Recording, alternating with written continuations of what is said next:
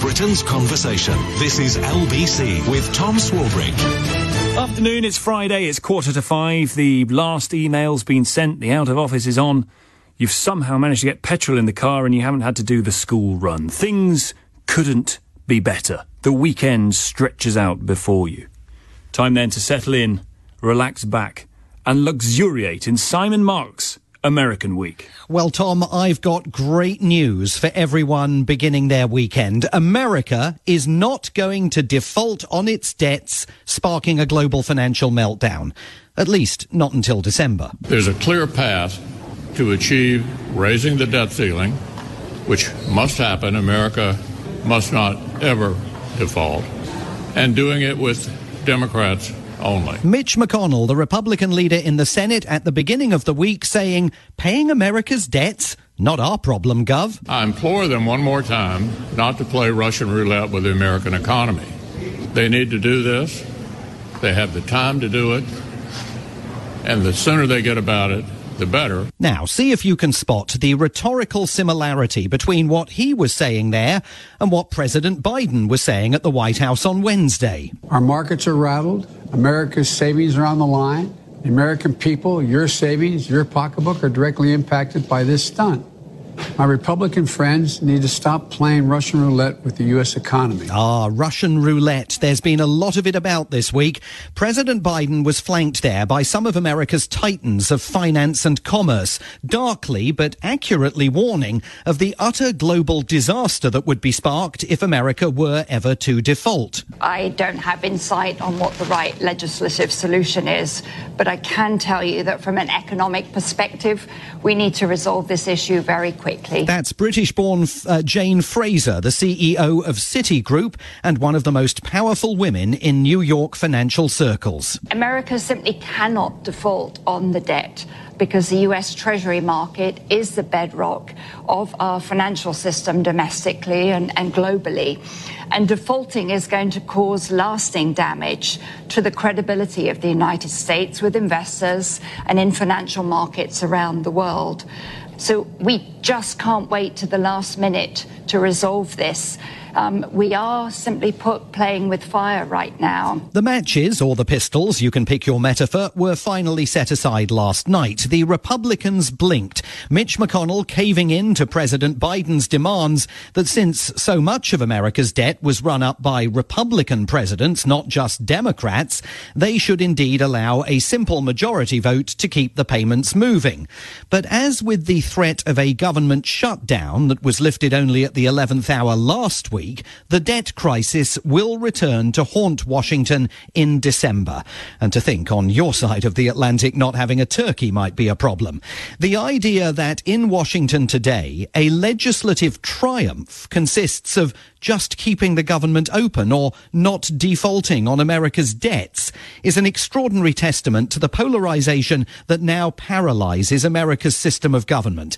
So on much bigger issues besetting the country, what can this White House or this Congress actually achieve? During my time at Facebook, first working as the lead product manager for civic misinformation and later on counter-espionage, I saw Facebook repeatedly encounter conflicts between its own profits and our safety. Frances Hogan, the Facebook whistleblower, took Washington by storm this week, arguing that Facebook and its associated social media apps are not only pernicious, but that Mark Zuckerberg and his top executives know and understand they are pernicious. In chilling detail, backed up by tens of thousands of documents that she copied while she was still working for the company, she insisted that Facebook, Instagram and WhatsApp now require government regulation in a bid to head off their negative impacts on democracy and society. Almost no one outside of Facebook knows what happens inside of Facebook. The company intentionally hides vital information from the public, from the U.S. government, and from governments around the world. The documents I have provided to Congress prove that Facebook has repeatedly misled the public about what its own research reveals about the safety of children, the efficacy of its artificial intelligence systems, and its role in spreading divisive and extreme messages. I came forward because I believe that every human being deserves the dignity of the truth. The company's leadership knows how to make Facebook and Instagram safer, but won't make the necessary changes because they have put their astronomical profits before people. Congressional action is needed. They won't solve this crisis without your help. It felt like a landmark moment, and certainly after the hearing, there were fresh calls for change. Senator Amy Klobuchar, a Democrat from Minnesota, was collared in a Capitol Hill corridor by my colleague Kate Fisher for Channel 4 News. Senator Klobuchar, has Facebook got too powerful? Yes, their dominant platform. Literally, we have passed no privacy legislation in this Congress, and we have not yet done anything about consolidation.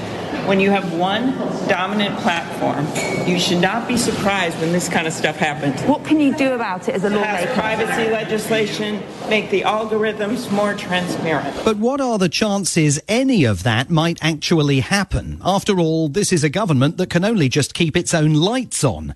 Mark Zuckerberg certainly seemed unfazed this week, insisting that Ms. Hogan had painted a false picture. Claims that the company prioritizes profits over the public good are just not true, he said. And Facebook insisted that Ms. Hogan had never been involved in executive-level decision-making, a position that conveniently ignores the fact that she's got tens of thousands of internal documents backing up the allegations that she's making. Mr. Zuckerberg's more immediate problems, however, appear to be forming a search party to find Nick Clegg, his conspicuously absent Vice President of Global Affairs, and keeping his business running after Facebook's spectacular six-hour crash just on Monday. Top tip from me, if you're not on it, you don't even notice when it's down. What was unmissable this week was more dire news for President Biden. President Biden's poll numbers are, to use the technical term, not good. You can say that again, CNN. This was the week when Joe Biden's approval rating cratered to just 38% in the latest Quinnipiac University poll. And bear in mind, that's an opinion poll the Republicans often grouse is soft on Democrats. Over on reliably right-wing Newsmax TV, host Rob Schmidt was popping the champagne corks. Some pollsters had him in the 60s when he first came in. During his first 6 months in office, he was generally in the mid-50s. Pretty strong numbers. Now we're at 38, according to Quinnipiac. You are watching the Titanic go down. Certainly, the poll contained no good news for the White House. Joe Biden is underwater on every single issue. 55% of the country believe he is not competent in government and disapprove of his handling of the economy. 56% say he is not a good leader. 67% disapprove of his handling of immigration. 58% disapprove of his foreign policy. And drill into the numbers on Afghanistan, and the poll shows that the White House is flat out wrong if it believes Americans are going to overlook the botched US military withdrawal. Fewer than one voter in three now believes the US was right to pull all its troops out. We're all angry. We're shocked at how fast America's in decline. Conservative talk radio host Wayne Allen Root capitalized on the poll, like many, urging Republicans to mobilize now for a comeback. We're the silent majority. We better quickly become the loud, noisy majority that literally tells government and corporations how we feel. We got to use boycotts, protests, civil disobedience and intimidation to steer the direction of America. And Donald Trump's on-again, off-again political advisor Steve Bannon went even further, telling his audience that 20,000 shock troops will be needed to save the country. The thing they fear is the righteous indignation of the working class in this country. And now they're seeing it, and that's why they're in meltdown. We're winning big in 2022. We're going to win big in 2024. We need to get ready now, right? We control this country. We got to start acting like it. And one way we're going to act like it, we're not going to have 4,000 ready to go. We're going to have 20,000 ready to go. More cautious Republican voices here spent the week not embracing a fresh insurrection, but striving to put the January 6th attack on Capitol Hill in their rearview mirror. Mike Pence, Donald Trump's vice president, may be the last man in America who believes he's got a crack at winning the keys to the Oval Office himself.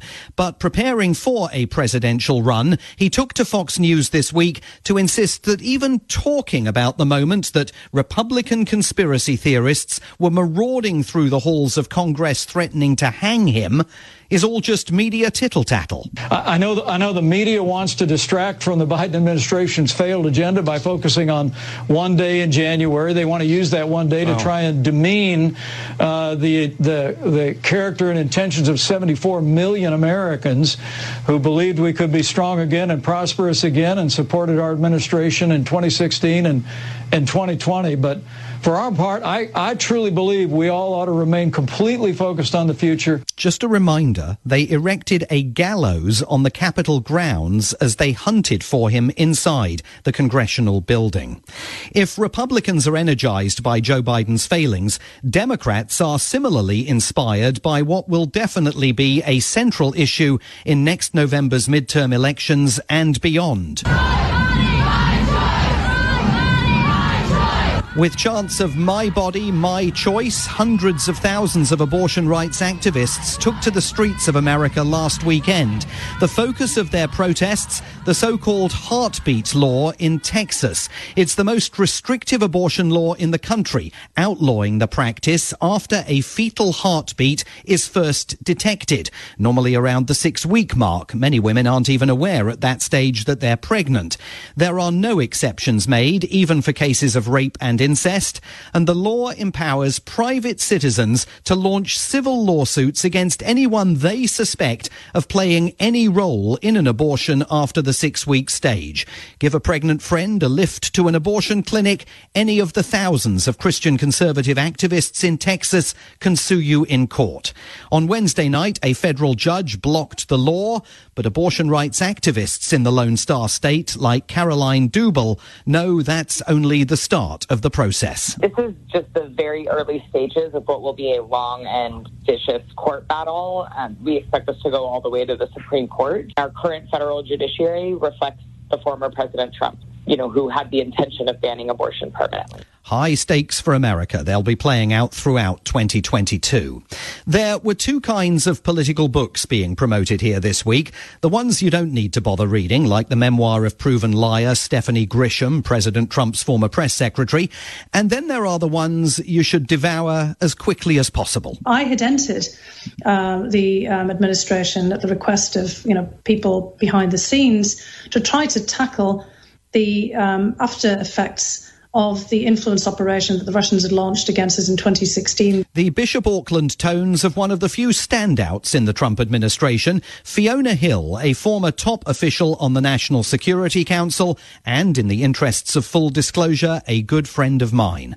You'll never meet anyone with a better understanding of Russia, Vladimir Putin and the former Soviet space.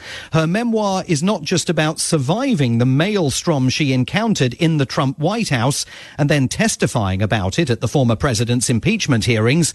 It is a clarion warning about the dangers facing American society as it becomes dominated by misinformation, populism, and sometimes downright stupidity. She spoke this week to the Washington Post. There was, I think, a strong shared consensus that, as one very prominent person put to me, during a private moment, that the Republic was in trouble. And we all had to pull together to do what we could without any fanfare, without drawing attention to ourselves, but just to do what we possibly could to head off what was a real disaster that was produced domestically, not from overseas. And again, Trump is a symptom. He's not the cause of many of the things that we saw. And while we were so fixated on what the Russians were doing or not doing, we were neglecting the kind of scrutiny that we needed to have on the domestic problems in the United States. So we really need to bring ourselves back to home. There's plenty in her book about the choices Britain faces as well. In a statement last night, Donald Trump called her a deep state stiff and a total con job, given that on at least one occasion he thought she was a typist, not the country's leading expert on Russia. He may not be an authority on the subject, nor indeed on the role women more generally played this week, Tom, in the debate over whether America is capable of saving itself. With this American Week, LBC's inimitable Simon Marks.